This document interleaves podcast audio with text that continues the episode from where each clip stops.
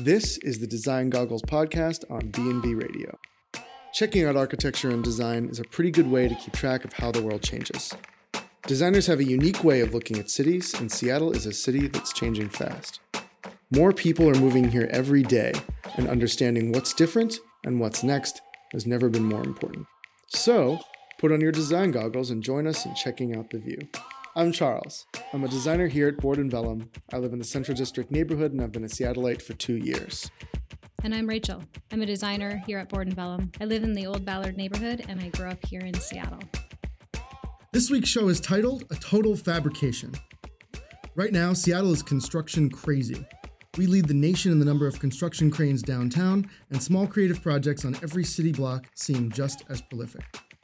The less glamorous, smaller projects are what really make up the day to day experience of Seattleites our restaurants and bars, our homes, our kitchens and living rooms. These projects don't need cranes, but they do need creative makers that approach projects with outside the box thinking and a spirit of craft and ingenuity that is a hallmark of the Pacific Northwest. How do the designers of the Pacific Northwest partner with creative makers, artists, and fabricators to bring a vision to life? When working on bars and restaurants, how do we make that experience memorable and nurse the soul of Seattle, perhaps back to life after a decade of tech infused upheaval? To help us answer that question and more, we are joined by Mike Marian, founder and owner of Marian Built, a contractor and custom fabrication shop here in Seattle. Mike, thank you so much for making time to sit and chat with us. Thank you for having me. So, usually we ask how long you've been in Seattle, but I know you are a native Seattleite. Is that correct? hey, my entire life. Sweet. Okay. Oh, wow. Mike was just showing us a tattoo of his city of Seattle. Is that like the symbol of the city of Seattle? Is that the flag? I don't know. It came on the first bill I ever got from City Light, so I That's thought it was amazing. Yeah, you may be the only person that was cheap inspired by a bill to get a tattoo. Yeah, maybe. Or maybe not. So, what neighborhoods have you lived in and where do you live now? I grew up in View Ridge. I have lived in Fremont, Ballard, and Queen Anne, and Georgetown. Now I live in Greenwood. They've hit the corners, kind of. Yeah, I've been. yeah, but it's all been a, along the Aurora corridor for one reason or another. Which one did you identify with the most, do you think? At each time of my life, I think I identified with each one of them. I think that, that that at that point in my life, that was where I wanted to be, and that was what felt most comfortable. So, when I was younger, I lived in a, a big open loft type space in Georgetown. I had like four thousand square feet. I used to skateboard from the pool table to the bathroom, uh, and now it's half of it is a bar. So it was so big, they took half of it and made a bar, and half of it and made another restaurant or something. So Super cool. but that was like that i felt like i i grasped that uh that kind of movie scene live in a loft like down in the down in the dumps right and now that neighborhood is really trendy and You were like, check. yeah Yeah, I think I it. It was got that one. cool. Done. yeah oh I, I also lived uh, my wife and i lived on a tugboat too so i gotta add that in oh, wow. Where was it moored? uh, in magnolia Cool. and we Airbnb it now. So if you want to experience my life firsthand, you go live on that tugboat. Actually, that's All not right. true. Put yourself in the bottom of the boat and take on a huge project and try to destroy your marriage, and then maybe you'll get a sense of what it's like to live on a tugboat. But if you just want the good parts, just go sit on the back and have a beer. But yeah, Is that the way the Airbnb description is? Yeah, It's just, it's just yeah, like yeah, yeah. ruin your marriage. Dot Yeah, dot dot. yeah. If you- if you and then there's like a bunch of one star reviews, like Right. my wife and I got divorced. Put your marriage to the test by buying a 90 year old wooden boat and remodeling it. That's so good. Yeah. The next question I have for you is kind of a big one, and we were getting into this a little bit before the show. We've only had a couple of native Seattleites here, so a question I always like to like is what has it been like for you watching Seattle evolve, especially in the last ten years or so? there's almost too much in that question. I mean, like which part of it, Mhm. you know, like which part has has evolved, you know, like the amount of people that have come here, the amount of construction, the opportunity, the disappointment. I mean, there's just so much that has happened to this city in the last just 10 years. Mhm. And I felt like we started to see it. We started to see what was happening, you know, big names in the newspaper, Facebook moving here, Adobe, you know, all this stuff. And then the recession hit and construction stopped. Mm-hmm. Like it stopped. I had a couple residential projects, but other than that, I mean, we we weren't doing any commercial. Not to say that commercial wasn't happening, Mhm. but then slowly, what emerged from that was probably one of my favorite times in Seattle. And I don't think I realized that until I just explained that timeline and realized what happened. Restaurants were still making money during that recession. Huh. So a lot of investors that had property were trying to lure people to their property by letting, you know, the next top restaurant in. So in my mind, the huge boom of restaurants that happened happened from eh, opportunity. And the opportunity was the landlords giving them decent rent. And I think what you're seeing now is the rents are going up, Mhm. wages are going up, and restaurants are having trouble. So they're getting more corporate. And we know what corporate means is less soul and passion and art. Yep. Mhm. But it was a good time. And I think you'll find that opportunity again, maybe sooner than later. I don't know. It's funny you mentioned that about restaurants. Uh, I lived in DC prior to here, and one of the things that mildly annoyed me about DC is that it seemed like every single restaurant had five locations. Like all of the neighborhoods started to melt together and feel the same. Right. And I feel like recently, if I go to a restaurant and I seem like uh, everybody, uh, you know, in the back is wearing the T-shirt that belongs to the same kitchen and eight restaurants, Right. it doesn't feel as authentic anymore, and it's a little bit of that same feeling. And I never, I don't know if I didn't notice it before, or I'm noticing it more now. You know, I hate to bring up a Facebook comment, but I, I was re- reading a Facebook comment on a, a similar topic, and somebody said, how'd you find one? That's impossible. somebody said all the restaurants are the same now, and they Yeah, yeah. mentioned a couple restaurants, and then somebody replied and said, "Hey, actually, those are locally owned." And she said, "That's what I'm getting at. yeah, yeah. They Mhm. all look the same, Mhm. and they're not cool." And I was Yeah. like, "Wow, we we did that to ourselves." Like in 2010, when we were building restaurants, for better or for worse, I kind of steered my business towards what we were doing, which was taking reclaimed materials. At the time, was super popular. hmm And the other thing is they were cheap. So we had restaurant owners coming to us saying, man, use what you got, you know, and we'd go find stuff and it was fun and it was great. And I think that when they didn't have the money to pump into their places, that's when they really took on soul because when you don't have anything is when you have to improvise. You have to put what what do you have? If you don't have materials, if you don't have money to buy stuff, what do you have? You have your ideas, you have your thoughts, and you have your your art, right? Mhm, I mean, give an artist a pencil and he'll make you something, right? What did John Lennon say? Give me a tuba, I'll get something out of it. Yeah, right? yeah. I'm an artist, right?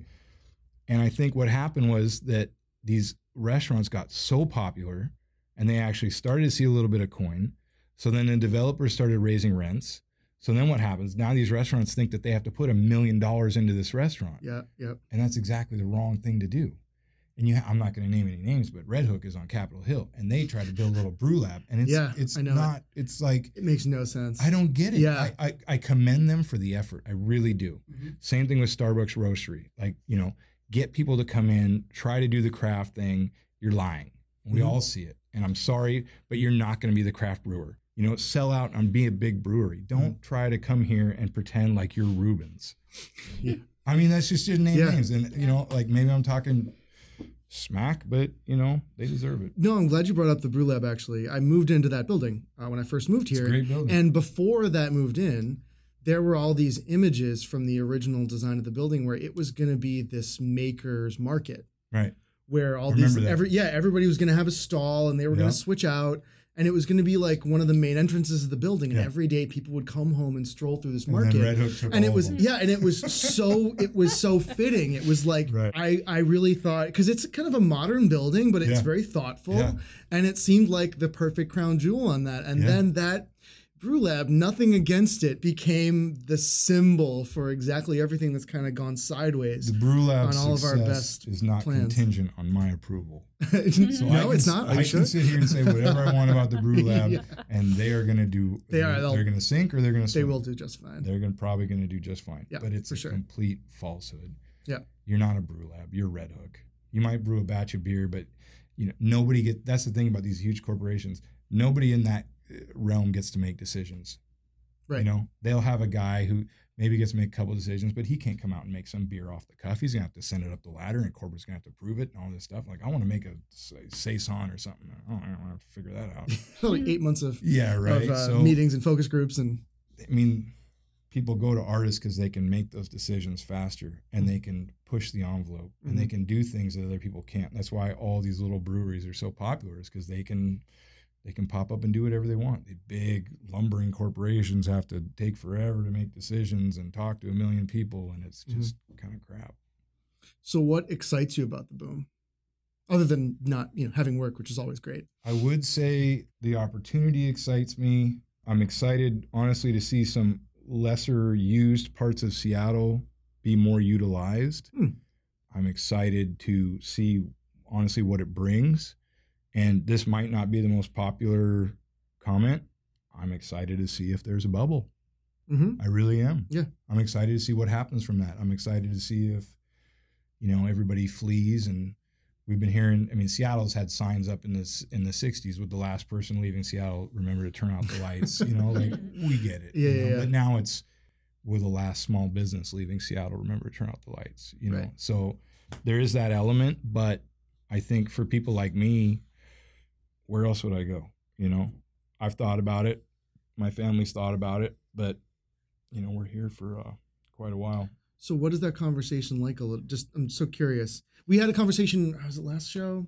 A couple shows ago about people who grew up here thinking about leaving, and then simultaneously, one of the biggest reasons being, in in their words, that it wasn't their city anymore. And then I think we brought up the notion that, well, if you leave, it definitely can't be that city again. Right. So, how when when you turn that over in your mind, what kind of thought process do you go through? Personally, I, I work too hard to accept my surroundings.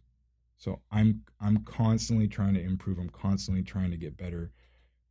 Where I'm at is never good enough. I'm not a stable person. I'm a completely unstable, Hmm. you know, have to push forward, have to keep fighting, have to keep working. That's just how I am. That's who I am. So when I look around and I see that housing prices have gone up, I don't think this sucks. I got to move to Tacoma. I think, man, I'm gonna have to work a little bit harder. Right. That's my mindset. Right. I don't concede easy. I hate losing. I hate retreating. Mhm. I mean, they said it in a movie or something. I hate losing more than I want to win. So, you know, moving to Not at all. Tacoma, I, Yeah. I love Tacoma. I think Right. it's great. It's got a, a bustling little downtown. There's artists moving there. It's it's amazing. I'm not going to Tacoma. I'm sorry. It's that's a retreat. Now, somewhere else, another city, completely another region, I would I would definitely consider. But I just had a little girl. Well, not just. Congratulations. Thank you. 15 months ago Uh, and now we think about schools so Right. you know anywhere i move has to have schools like my wife and i drove through astoria oregon and it's really coming up i mean really cool right like little breweries farmers markets like nice little stores organic grocery stores stuff like that where are you going to send the kid to school Right. you're not sending the kid to school in astoria oregon so you know they, to our listeners in Astoria, Oregon. yeah yeah fix your schools uh, the opinions of Mike Marian are Yeah. not the opinions of. I'm just kidding. Yeah, right. uh, a lot of people that that I grew up with around here, a lot of people that grew up in Seattle that I know have moved, and some of them have moved to Tacoma, and I think I hope they're happy. Mhm. I want them to be happy where they are. I'm sad they had to leave, but they didn't leave because this is not their city. They left because they couldn't afford it. And that's no fault of theirs. Not everybody can be programmers at Google or what. I don't know what these people do. I have no idea. I, I honestly, I walk down South Lake Union. It's like walking through a field of robots. They don't look at you. They don't interact. They're just staring at their phones. It's really weird. And you yeah. can talk about them three three feet away from Yeah. them. You can talk about them, and they won't even look at you. Yeah. It's incredible. So They are so tuned into their screens and their little blinders on. Like, neighborhoods have different personalities, and that's okay. yeah, okay, good.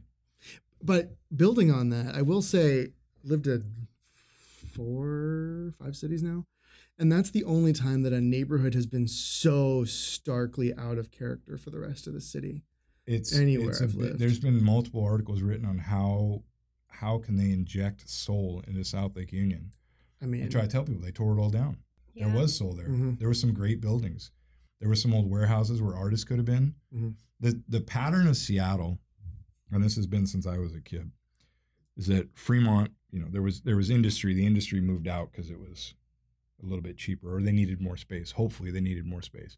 The artists move into these old warehouses, and they make the neighborhood cool. The guy who's a blacksmith, maybe his girlfriend's a bartender, opens a little bar down the street, right? And that bar is really cool because Mhm. again, they don't have the money to do it, so Right, they put their heart and soul into it because that's Mhm. what they do have. As soon as they make this neighborhood cool, the developers come. Mhm. So Fremont was first, and then Ballard, and then Georgetown. There's probably a few in there I'm missing, but that's kind of the pattern that Yeah. I've seen. Central. Now it's Yep. Tacoma. Tacoma, Tacoma yeah. is going to be really cool, and all the developers are going to go there. You know, so you have to follow the artists Mm. wherever you want to go. And people say like transit, buy property where there's transit, buy property where there's artists. You know, Mhm. The so- it's transit so will true. follow the artists. That's so so true for sure. Transit will be there 60 years later. Right. Yeah. Yeah, you can you can count on it taking a while. Yeah, Yeah, it's funny. You do feel like Tacoma has has some time Yeah. Because like if we're at the apex of things now Right. and the cycle's about to turn over, Right. I feel like you could probably relax if you just moved to Tacoma. You don't have to worry right. about it for a little while. Yeah. Right. But it does kind of excite me a little bit, at least, to think that if, kind of like you were saying, if there's a bubble, if there's a cycle, now we're going to see what is the new ingenuity going Right. to be. Yeah. Uh, what's the new resource nobody can get, and how are creative people are going to find that? it's you can look to like you know being in Seattle you can kind of look to Portland for maybe some some ideas on how, how they handle things and certainly San Francisco on you know what happens if the growth doesn't stop Mhm. you know San Francisco is is not I mean the real estate prices are insane but they're not climbing Right. not like they are here you know Mhm. so it, it'll kind of stabilize and then and then you'll see what what's left I don't know I, I think the Seattle that's left is is uh what somebody described a long time ago uh, ago was just a playground for the rich. So Maybe. I mean, it's funny. Some there was a statistic I read recently. I forget the source, but it was that the neighborhoods that complain the most about Seattle changing are the neighborhoods that have actually literally been left least. unchanged. Yeah, right, and that there's a handful of neighborhoods that comprises a big portion of the city that hasn't been touched. right. Yeah, yeah, yeah. Um, That's true. And I it's mean, I- all like privilege and fear. Yeah, right. basically. Yeah, right. Yeah, and that the neighborhoods, which, which makes it sadder for the neighborhoods that have changed because they're the voices that truly aren't being heard. right. Yeah. Um, I would say that I could see that. I remember reading an article about a, a guy that moved here and he was trying to change zoning in Wallingford, and all the people that lived in Wallingford were against it. And on one hand, I see the people living in Wallingford; they want their single family homes. On the other hand, the other guy's trying to create more housing. I get his aspect too, you know. Yep. Yep. But you're right. Wallingford would be one of those neighborhoods that I mean hasn't changed that much. Yeah. There's not a ton of apartment buildings that have gone up in Wallingford. Yep. You know, there are maybe, you know, on 45th and 50th, there's a few, but there's still a lot of single families, houses pretty close to downtown. You know, same with Queen Anne. Mm-hmm. In that article, I mean, that guy wasn't wrong about trying to change the zoning because one of the things was that literally people that are younger cannot afford to have a single family house in Seattle anymore, right? Yeah, but tough. So, right, but I mean, at the same on the other side of that coin, how can we maintain the culture of Seattle or, the culture of neighborhoods if people that are young can't afford to be there anymore? So my my take on it is, I get it. He's not wrong, but he's saying that people can't afford a single family house in Seattle. I can't afford an apartment in in in Brooklyn, whatever. You know, like Mhm. there's certain things that you just you don't get to go there. I mean, I don't complain that I don't have a house in Broadmoor. I never will because I probably won't. You know, so there's just there's neighborhoods that you're not going to be able to live in, and you have to accept that. And as far as density in Seattle, there are still buildings in this city that have boarded up windows there are still arterial streets that have single family houses that would be way better suited to be four or five story apartments. So when I look at Seattle and I say, oh, this is growing, the, the single most center point that I would say could fix a lot of this is zoning. Mm. Absolutely. You should be incentivizing developers, which is a crazy thought, and no Seattle uh, council member I is ever going to even listen to it. But the fact is that there's buildings with with boards over the windows. And I think that all the arterials should be developed. hmm Mm-hmm. I don't think they're best suited. I mean, they ask you in each piece of property, what's the be- uh, uh, best and highest use, or whatever it is, Mhm. right? And highest and best use would be apartments, Yeah. specifically mixed use, because with traffic getting worse and with density uh, increasing, you need to have stores that people can walk to. And you have little pockets here, but it's not like Portland. Portland has a million little, you know, commercial districts. I mean, wherever you live in Portland, you can usually walk to a store hmm wherever you are. You can't walk to a store from, you know, uh, half the neighborhoods in this city. Yeah, yeah. Yep. That's so true. No, what I was going to say was in DC, when they faced the same problem to limited success, they did a lot of horse trading with developers. Developers wanted to come in and build a hotel where they weren't allowed to build a hotel. Mhm. They're like, okay, how many buildings do you want to refurbish? Mhm. Like, how many lots do you want to buy? Right. Landmarked lots Yeah. and bring them up to code and incorporate those facades into your building. And the more you're willing to do for us, we'll bend our zoning rules a little bit and let you do things that make you more money. Yeah. But you have to do good for the city. And sometimes they would even landmark in parts of those deals, they would Right. landmark buildings that weren't even like that special, but they would call it contextually relevant, where it was just, it happened to be old, but not pretty. So like yeah, right. So like your building, Seattle said if you leave the facade, you can go up another story. That's not huge. It's not huge, but they were trying Yeah. to leave the soul of the city Right, intact. They did right. it at uh, Troy Dry Cleaning too, which is Mhm. which is a great building, and I'm glad they did. But my buddy Jim at Grand Baba calls it facadomy. Where they leave the facade and build five stories above it. You know. That's. That's I like it. funny. Yeah. That's Well, funny. so um, it sounds like we're kind of all on the same page here, but just for exploration's sake, we're talking about the soul of the city as being part of the built environment. How how true is that, or how much is it also dependent on the soul of the city being the people that are in the environment, right? So if we are destroying what gets some people all mad about taking down these single family homes on arterials, and we're all like, well, that makes sense are we destroying the soul or are we allowing the soul to continue to exist because now you have more people and more culture that are supporting what will be the evolving soul of the city I don't have an answer to that. I'm I'm not as involved in civic issues as I would like to be, mostly because I'm working all the time. I am not as multicultural as I would like to be, mostly because I'm working all the time. Um, I am not as involved in the arts as I'd like to be, mostly because I'm working all the time. don't I would argue that you are involved in the arts because you're I- working all the time. I oh, I appreciate that, but there are so many people in this city that know so much more about the culture of the people. I can Mm. speak to the built environment. I can speak to like, you know, zoning and uh, buildings and trying to maintain a, a great built environment around you. But I I can't speak to how many people of color have, have been forced to move out and how many white males are moved in now. I mean, the statistic I read is that most people that have moved into South Lake Union are white males. Like that doesn't sound cultural or artistic to me. no, that's true. That sounds stuffy. You know, yeah.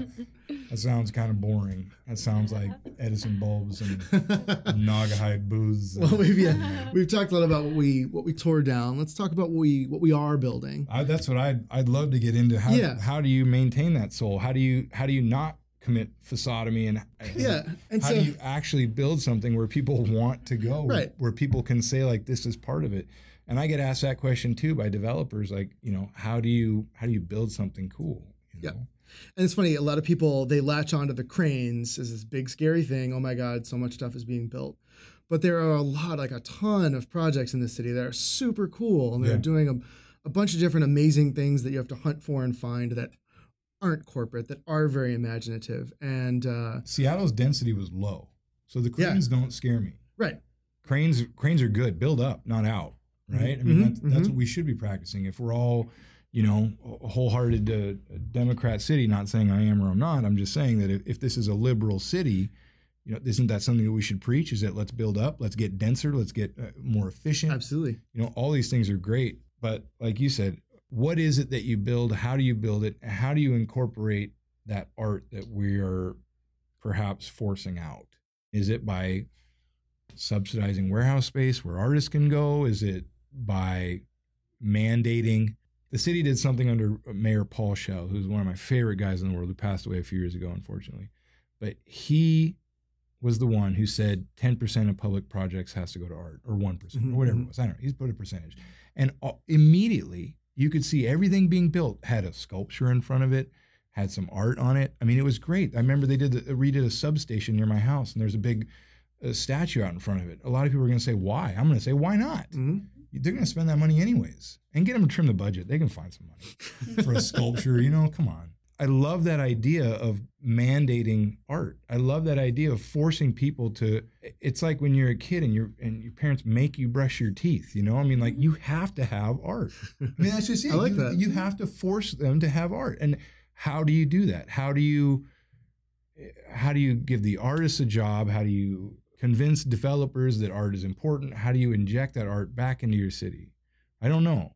I do know that there was another uh, project, and this was a while ago, but it was built on city property. It was a hundred year lease, but it had to be leased to artists. Hmm, and I don't know how it went. And I'm not saying that it was a success or not. I'm just it saying that it's an idea. That's really cool. it was really cool. That's I thought it was great. I mean, they they got the rents, Mhm. you know, like I mean, but then are you displacing other people? I don't know. I don't know. It's just it, there has to be more ideas than what's in my head about this. I'm I'm open to hearing. Well, I would say what you guys do, Marian built, is much more artistic than what I see an average run of the mill contractor doing. How do you describe what you guys do? Because actually, when I even write to went to write the intro, I was like, "Custom fabrication shop? Are you a contractor?" I even I read some of your marketing material, and I'm just interested to hear how you think of the work you do. Well, first of all, I appreciate the compliment. And second of all, your challenge in trying to describe what we do is a challenge that we have lived with our- since our existence. And I think that's honestly been more of a detriment than anything else because, Really? yeah, because most people, when they want to hire a plumber, they hire a plumber. When they hire a roofer, they hire a roofer. What do they hire us to do? You know, like we're, we're so ambiguous that it it becomes hard to, to market yourself, to pitch yourself. Mhm. So most of our jobs are from people that know us or people that want a specific thing, and that thing is usually intangible. That thing is usually a factor, not an element, right? Hmm. It's usually like we want kind of a vibe or a feeling, or uh we want to reuse this material, or we want a lot of this kind of material, or we want something that hasn't really been figured out 100%, but we know that you guys will figure it out. Mm-hmm. So, you know, we're that kind of I don't want to say X factor. That sounds ridiculous, but we we are kind of that X factor. Where it's like, I was know, like, "Say it, say who, it." who are you going to get to do this? And we, we our name comes up, you know. And it, we try to focus on environments. We try to. I have a business partner who focuses on uh, doing a lot of the woodwork, and I do a lot of steel work. He's not a master fine furniture wood maker. I'm I'm not a an amazing metalsmith. You know, we're we're we're okay at what we do. Mhm. We're really good at bringing all the materials together and using them in concert, right? So Mhm. I know better welders than me, and I go to them and get stuff built. We know better woodworkers. We go to them and get stuff built, but we get components built for an entire project. Right. So we can come in and put these things together, you know? And it's honestly, it's been fun. The last seven years have been some of the best of my life just for the simple fact that we've gotten, we- we've been afforded the opportunity to build some amazing things that I don't think I would have ever dreamed of when before I got into this, right? Can you give us an example? I got to remodel the observatory bar at Smith Tower. That's I mean, that is like, I mean, I got the city of Set tattooed on my arm, and here I am building one of the most iconic buildings. And I mean, and it was tough and it was a challenge and it was the hardest job I've ever done. But in the end, it's like, it's the only bar that I have ever built that I want to go back to. I mean, it's just like, it's iconic. It's amazing. We got to do a bunch of brass, a bunch of steel, a bunch of stonework. We, you know, tore that bar apart and rebuilt it inside of three days. Travis and I worked 31 hours straight. We got there Thursday morning at like 5 a.m. and left Friday midday the next day and worked that straight. No naps, no nothing. That's delirious. Crazy. Mhm. But it was, I mean, it was amazing. I wouldn't trade it for anything. And I think that when I was done, and I'm sure that the clients will have complaints about us because you know everybody has complaints about everybody, but but I think underlying they they're happy with what we did because of how we did it. I don't think they could find anybody first of all to do that in 3 days. Second of all, Mhm. we did so much of the design ourselves. We made stuff work. We gave it a piece of our soul. And like I I, I keep going back to this, what does the artist have that what is the intangible factor that the artist have has that they put into things and it's their heart and soul. It's not money, it's not materials, it's it's not you know anything you can buy off the shelf. It's they put themselves into it. And Travis and I put everything we had into that job. We put absolutely every piece of blood, sweat, and tear we could into that job. And when we got done, I think the clients recognized it and they appreciated that we weren't just a run of the mill contractor who had buy the book and yeah, Mhm. we can do this or no, we can't. I mean, we took one of the, they're redoing all the elevators. So they had this old accordion Mhm. elevator gate. We took it, cut it in half, and made it for the back bar, so it locks up all the booze. You know, what I mean, like Oh, yeah, yeah. I remember seeing that yeah, like, image. yeah, who would super cool. who would you go to to do that? Right. I don't wanna be- I don't want to be too arrogant. I'm a- I'm a confident man, but I'm also cognizant of my, uh, you know, my limits here. But who would you, who would you go to to to to do that? You'd go to, and I'm not saying I'm the only one. I'm saying you would go to one of the smaller custom metal people in Seattle. hmm You wouldn't go to one of the huge shops because there'd be too many people to try and figure it out. Right. You'd have to go to a small owner operator. You know, the NPR did a story about the FenPro building where there's uh, there was a lot of artists there, and unfortunately they had to. s- I mean, they had to sell the building. They sold the building, and uh, fortunately, what what was built there is the Nordic Heritage Museum. Huh. But anyway, before that all they left, they went and interviewed all the artists there, and NPR said that there's more owner operator small businesses. There are more people than in Seattle doing that than Boeing employs statewide. Wow. Wow. That was one of the most incredible statistics I ever heard. In Wow. the Seattle city limits, there's more owner operator artists, small craftsmen, woodworkers, steel workers, everything than Boeing employees statewide. That's crazy. I was amazing. Blown, I was Yeah. blown away by that. So, you know, when you hear all this business about big business and jobs and stuff like that, we're I don't feel like there's I'm not saying to discredit those people. They create jobs. I, I love. I'm a, I'm a corporatist. Call me what you want. But we should be focusing much more attention on these small makers, on these small craftsmen. They produce a heck of a lot of soul for our city. They employ people. They make our city what it is. And I don't feel like they get enough support. And I'm not talking about myself. I'm doing fine. I'm talking about all the people like me that maybe didn't get the break that I did. Mm. You know, didn't get the chance to have a video made on them or uh, be in. Uh, we were in the newspaper. I mean, how did we get in the newspaper? I don't know, but we were. I mean, it's just crazy. We went on this whirlwind because we, uh, you know, we kind of saw the market and tried to adapt to it, and we did. We did pretty well for a little while. But there's so many people out there that are, quite frankly, better uh, at what they do than I am and I think that they they deserve their shot too. And how do you get more business to more of these people? And I think that goes back to how do you build the soul of the city? I think we have to find a way to support these artists. We have to find a way to support the small people that are creating, that are putting their heart and soul into it. It's funny, it's challenging to connect to them. You would think it would be easier, but I feel like in a lot of our projects, Rachel, we get to that moment and we're just like, I can't even, I don't even know where to start to find the right match Right. for this particular Right. Mm. thing. Maybe that's Yeah. something we all I'm gonna could do it.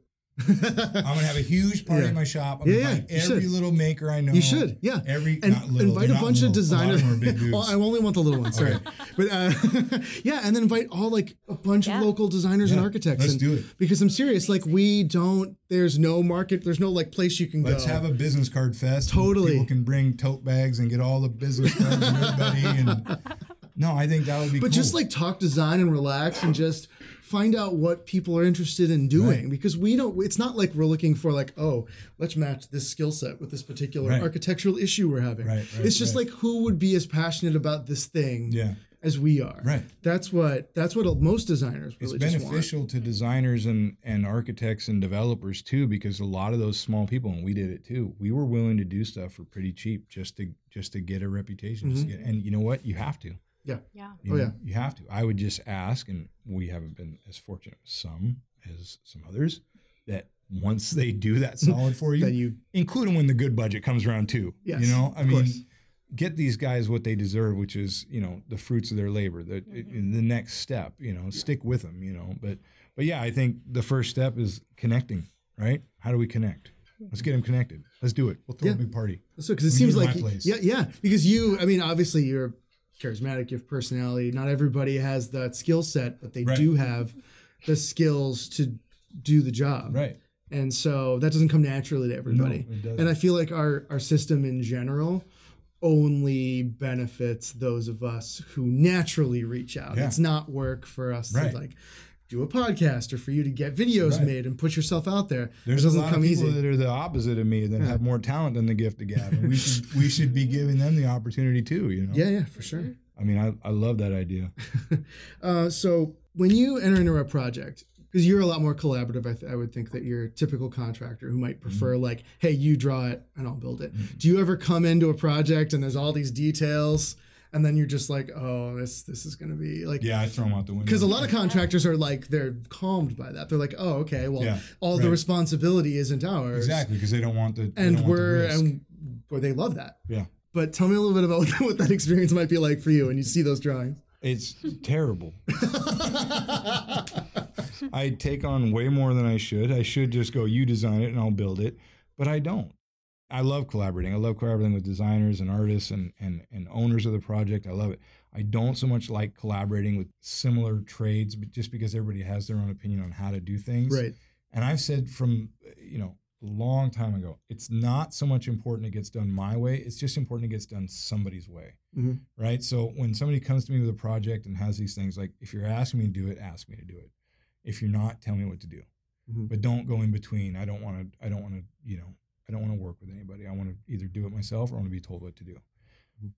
But as far as designers and architects go, I love it. You know, show me the intent, show me what you want. I'll figure out how to make it happen. And honestly, that's I mean, it, I'm I'm joking when I say it's been terrible, but it it's not great sometimes Yeah. to be the go-to guy. That, and you know, we don't we have not in the past been good about charging for that design time, right? Yeah, interesting. So people will say like, we I want, would assume that that would movable be. louvers. Yeah. Who said that, Mike? I don't know what you said. What are you What are you talking about? and, then I'll say, "Oh, great! How's it work? "Uh, you figure it out." Like, "Okay." yeah. so so then I run into and this happens a lot in business and this is Mm-hmm. like you know the lesson to some of the other people is that we don't do the whole bid it and then ask for plans. We bid what it's going to take to figure it out to make it happen. Yeah, and sure. a lot of other people are, are they don't bid that in, right? So they'll bid something and then they'll come back and say, well, how do we do it? Like, well, you gave us a price, right? So we have to bid for we have to bill for that design time. We have to figure it into our budget. So I think now we're at a point where we have a reputation that is, hey, these guys will figure it out. Yep. And a lot of people hire us before they see the price, honestly. And that's just a decision that they've made. They they want Yeah, well, this. they've decided that we're the guys to do it. They come to our shop, they see our shop, and they go, "Okay, we're gonna have you do it." Yeah, because they did well the confidence that they'll figure it out by the appointed date and time somehow, yeah, and, it's in that's worth budget. and that's worth it. Yeah. yeah, that's certainly. They might save a couple bucks if they went to somebody else, but they're gonna they're gonna gain a headache. Mhm. You know, whereas with us, if we can stay in their budget and we can get it done, you know, they're they're fairly hands off, and I think people like that. You know, I think this is part of sort of the bigger conversation about what is design. I was having a conversation the other day about this, and design is one of those subjects that people get really, I don't know, prickly or touchy about, Mhm. right? And Yeah. a lot of it are the designers. They like Right. it's really them. Um, but then there's, I think there's just a colossal misunderstanding about what design is because everything that you're talking about, and and your whole, you know, nobody would, you know, spend 30 hours straight working on a thing if you weren't Emotionally invested. emotionally it. invested in Mhm. designing it as you build it, right? Mhm, mhm. um, at the same time. And and so uh, the conversation I had the other day, we were talking about digital stuff and and like where is the line between you know people that are writing code and the people that are so you know supposedly designing what that's going to look like and it there's this massive misunderstanding about writing code because if you're writing it well you're also you're a designer Mhm. right Right. and it's yeah. the same thing with construction right if you're yeah. if you're doing it well, it's because you're designing it. Right. I pre- yeah. I think that's a I think that's a great compliment to give somebody that that's building something. I mean, I see your point. When designers are designing together, you I mean that back and forth has got to be terrible. We wouldn't know anything about that. Designers are their own worst enemies. Yeah, for sure. So same with me working with people who do similar work to myself, Mhm. which is Mm. why I choose to just do it myself. Right. Mhm. Design, I, I can take all the input in the world. I'm not picking paint colors. I got three colors: black, white, and gray. No, but see, now I would say that that's not design. That's decorating, right? Oh. So this is other. This other. So big I'm a decorator. What? No, Oh, no, no, no. Yeah, calm down. Wait, wait, everybody. wait, wait, Rachel. Calm down. Two angry white men in the room now, Rachel. Yeah, just like unfurl those panties a little bit. Um, to bring it back to uh, we'll, we'll we'll step back to a, a little a safe zone of, Yeah. of tech stuff again. Okay. Rachel's like, let's talk about, go, go to what you know. Go to what you know. Yeah. Get No. back in the corner. Get your hands up. I'm actually popping my mic. That never happens. uh, let, let's say web designer versus web developer, right? Yeah. A web designer so often is really a web decorator, Oh. in my opinion. Yeah, yeah, right? yeah. Right. Yeah. Whereas if you're really doing it properly, you're not. So it's it's like if you're if all you're doing is like ah I want the wall to be blue. Yeah. Eh, That's, It's it's, just cake- like you yeah, just like you're a ah, cake yeah, I feel, decorator. Mhm, exactly. Yeah. Yeah. Yeah. if You're you're right. really designing, right. it there's some thought behind it, and you You're have right. an argument and a reason and Yeah. whole infrastructure to your system. Right. It's like when you talk about the designer and the what was it the designer and the developer, Yeah. right? Uh, The first thing I thought of was like, yeah, I can speak Italian, but I'm not singing the opera, you know. hmm So it's like, you know, one Mhm. one is one, one is nuts and bolts, and the other Yeah. is the art that you can do with those Mhm. nuts and bolts. Exactly. Right. Yeah. But it's you can funny- know how to do something, Right. Yeah. but you it takes a whole lot more to know how to do something well. Yeah. not to get mega esoteric, but another interpretation of what you were saying is essentially really similar to like during the modern art revolution, the reason why museums were white and designers wore all black is because they didn't want to do anything that would take away from intentional Sure. design Yeah. Right. they wanted it to be as neutral as possible so when Yeah. that an artist or designer was telling a story or sending a message Yeah. or making a statement that was the only statement that was made Okay. So imagine Seattle is completely white right now. and All the people are wearing black. yeah. what would How the do you statement make the statement? Well i mean we're doing a lot of that the funny thing is what seattle is a very Yeah, not we're doing neutral it, but we're not doing seattle is a very well. not be- neutral place Like i your- agree Your designs are great. I, I, no, No, I'm no, serious. I love seeing them. I love building them. I really do. it's very I nice love what. I build. I love Yeah, my yeah. work at the Smith Tower. We're not doing a good enough job. Let's be honest. I no i completely until agree people until people until people stop me on the street and tell me that they just threw up after dinner because they couldn't handle the design. like I'm not doing a great job. I want to do a good job, then I don't even think we're doing that. I think we're doing okay. well yeah I think like we're doing great by our clients. Yeah. I think we're building amazing interior spaces. I don't think we're drawing the crowds in. I don't think Right. we're being given enough freedom to by the developers, by the corporations. Mhm. And I don't think that really what Seattle has to offer is right now going beyond uh, a great play, which is amazing, um, an independent film, which is amazing, Mhm. and then restaurants. Yeah. Like, give me a freaking break. Like, what is there to do in this city? Yeah the, the boom has caused developers to drive the design story Right. which is like having Garbage. a monkey drive a race car. Yes. To, I'm sorry if you're a developer out there. I'm sure you're wonderful, if you're a developer, you need to do a better job. yeah, but I just admitted that I need to do a better job. You need to fess up too. but it, it's true. It's that they know the market is so crazy that they can build anything, Anything. and people will buy it. And architects try. It's funny. We have this phrase sometimes that we say, "Do no harm." sometimes where Right, it's like, yeah, it's like it- sometimes Yeah. you're just like, "How can I just make this?" Yeah. if I can stretch to get it to neutral. Right. How many houses for sale, new construction in Kirkland right now, Oh, are anything other than white, yeah. modern farmhouse and it's very with black frustrating. trim? And so it's, it kind of goes was back a to great the look when nobody was doing it. Now it sucks. and when You it, wore it out. it goes back to what you were saying before about being excited for the bubble Yeah. because like after that bubble Yeah. the developers aren't in the driver's seat Right. anymore all of a sudden people are really going to start paying attention to what makes them happy what brings them joy when they walk Yeah. down a street Right. let's really think about that again because we have the time and it's going I to be have- it's going to be interesting I have a couple developers right now that have uh, consulted me about how to how to make their space better than the next guy, which I love. I love competition. It's like my favorite thing in the world, especially when developers start competing against themselves. Right? That's the best. It's like, yeah, you got this guy. Over here. yeah He's spending more money so than true buddy. He it's so more- true It's the best. You know, See what like- blah blah blah partners did? The- the- oh, the their problem- eyes go red. I know. the the problem with it is that they're going back to their own their old tricks. Mhm. And this I actually won't name any names, but they're going to this guy or that gal because they're a dynamo with restaurants and they know it's going to be great. Is it? You know. Mhm. So they're trying to compete with the next guy, but they're they're not. Uh, it's like a guy that races vintage race cars. I know he's. You're not competing. You're just com- you're just trying to better yourself. One right? upsmanship is also not It's not creativity. way. It's not Yeah, no. creativity. But Yeah. no, so when you race vintage race cars, nobody's pulling up next to you in the same 1956 Ferrari. You know what I mean? So Yeah, yeah, there's, yeah. you, there's no there's nobody to gauge yourself. Against. Yeah, There's yeah. only your own time.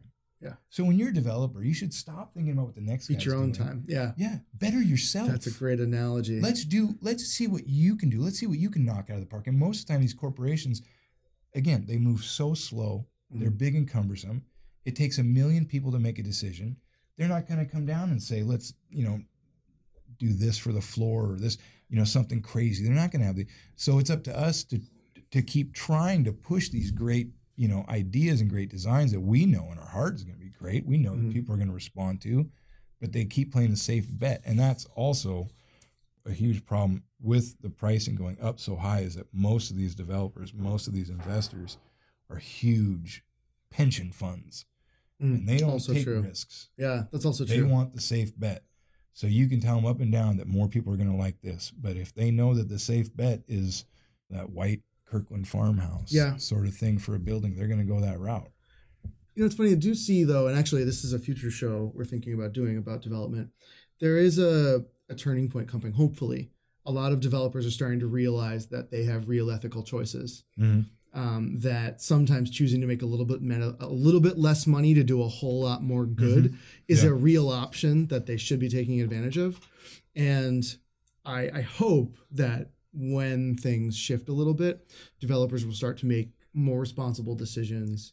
I do see a little bit of it down in Central District. There's a couple of developers finally realizing, oh, maybe we shouldn't Yeah. just be like Right. razing everything to the ground and Right. changing the complexion of neighborhoods Right. overnight. And Or a uh, story yesterday, uh, yeah. the day after the Showbox turns 79, developers announced they're going to tear it down. Yeah.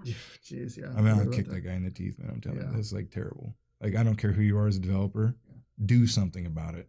Yeah. You weren't here long enough to experience Sunset Bowl in Ballard, but iconic Sunset I hear Bowl. stories about it. Yeah. Oh, you still hear stories. Mhm. My neighbor in Greenwood was the bartender, and I remember her serving me when I was like 19 years old. I Mhm. mean, it's like it's crazy. It's old Sunset Bowl, right? Yeah.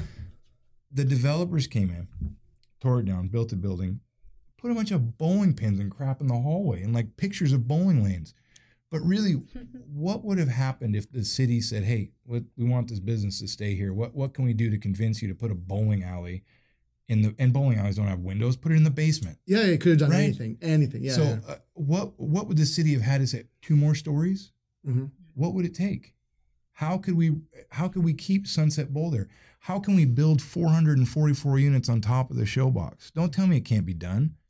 Yep. I mean, you No, got it volunteers. We'll take done. it. We'll take it apart piece by piece and put it back together when we build a building. We built buildings above an entire highway. Right. We, we dug a tunnel under We the dug a viaduct. tunnel under we the can viaduct. seriously Yeah. building I a mean, building above on. the Sunset Bowl. we sent a have been- guy to the moon with a computer less powerful than my smartphone that took up the size of a building. It's so you know, true. 50 Yeah. years ago. It's like, so let's, true. Let's, you know, You let's that figure adage it out. about how uh, you name a like new suburban subdivision, like Fox Hollow or Yeah, yeah, whatever. yeah, yeah, yeah.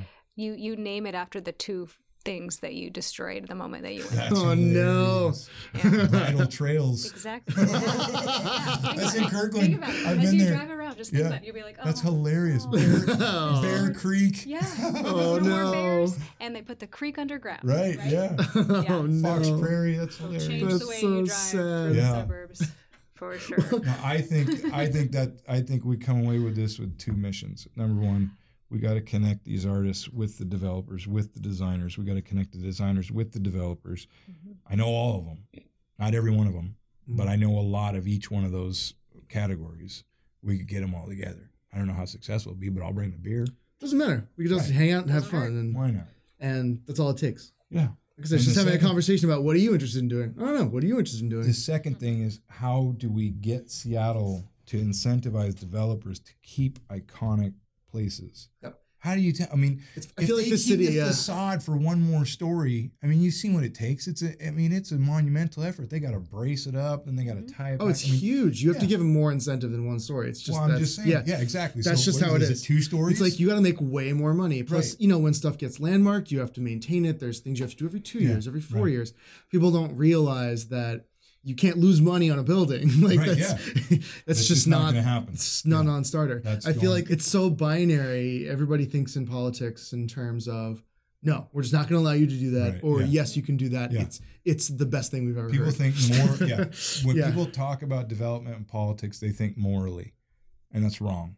right. You have to think fiscally mm-hmm. because the developers are the ones with the money, and they're the ones pushing it. It would be great if they didn't come here, but you probably wouldn't have a job either. That's also true. They wouldn't be eating at your restaurant. Yeah. They wouldn't be Right. needing your. I mean, you, know, you you have to have both. Seattle's a, a great city. It's a great place to live. It always has been. It has its challenges. We're all not stoked about everything that's happening, but there is a lot to be happy about, and there's a lot of opportunity. There's also a lot of room for us to improve it. There's also a lot of room for us to demand that the city, you know, ask the developer, what would it take to keep the showbox in that building? for sure. Why don't you just ask him? No, seriously. I Yeah, mean, yeah. What if he says 100 more units? Is that one more story? Two more stories? It's not that big of a deal. Really? really isn't. In the end. And yeah. yeah, and they, where they built Sunset Bowl, they built five stories. What, what if it was six or seven? What, is it going to ruin people's view? I mean, is it once it's five stories? I mean, come on, you know, go up another two. Who Yeah. cares? Preaching to the choir. Yeah, Totally. We're almost out of time, but I want to ask you one more question. I like to ask a lot of our creative guests, yeah. which is uh, even though it sounds like the Smith Tower Bar is an incredible project, what would be your dream project? Wait, it's, Uh, a, it's an old tugboat. Uh, that was my dream. It was my nightmare. Quite honestly, and I've I've been talking about this lately. My business has evolved over the years. I started construction when I was a tyke. I got pictures of me on job sites when I was three years old. I've never done anything else. I'm not going to do anything else. I can do everything from running equipment to welding the steel railings that go inside the house. Like I've just been soaking it all in because it's been a desire of mine to know how to do it all. Again, I'm not the best at everything, but I bring it all together. I have been evolving what I've been doing since I started. Got my first contractor's license in 2005, built some houses, market crashed, lost a bunch of money, started building furniture, started building restaurants because eh, pretty soon our FF&E budget for the restaurant was almost as much as the entire build out, right? So then we were licensed general contractors. Yeah, just do the whole thing. Yeah, we can do that. So then we started building entire restaurants. And now we're doing our own development projects. And my biggest goal now is to get more into development and be somewhat a developer. When I can get to a more stable point where I'm not working so much, my ideal task in life is going to be putting my efforts into public parks in Seattle. I want to build elements in public parks. I want people to experience design and experience elements without paying for a $20 martini. Yeah. Right? Yep. I mean, this is City of Seattle property. It should be littered with City of Seattle citizen contributions. It should be littered with our design. It should be a place where we can go and congregate, commune, and do things. And maybe having a kid really open my eyes to that because I'm spending more time in parks. So you asked me, like, what's my ideal job? Build another wading pool at Green Lake. No, and that's awesome to hear. That's what I want to do. citizen I wanna- developers. I want to I want to petition the city of Seattle to let us design, come up with funding, and build a spot in in Green Lake. How much is it going to cost? Don't worry about it. We'll find the funding, and I'll raise the money. It's awesome. Or give us some of your budget. You're just wasting it anyways. On that You know note, do it. on that note, we're out of time. But thank you so much for coming. This was awesome. Yeah. Great chat. For having me. Our next night school event will be right around the corner, so keep a lookout on social media for that. It will be held here at Board and Vellum on 15th Avenue in Capitol Hill. Check us out on Instagram and Twitter or the blog on boardandvellum.com. There's always super cool stuff being posted there every day. And as always, please stop on by anytime for a chat with us. We would love to have you. Thank you again, and we'll see you all in a few weeks.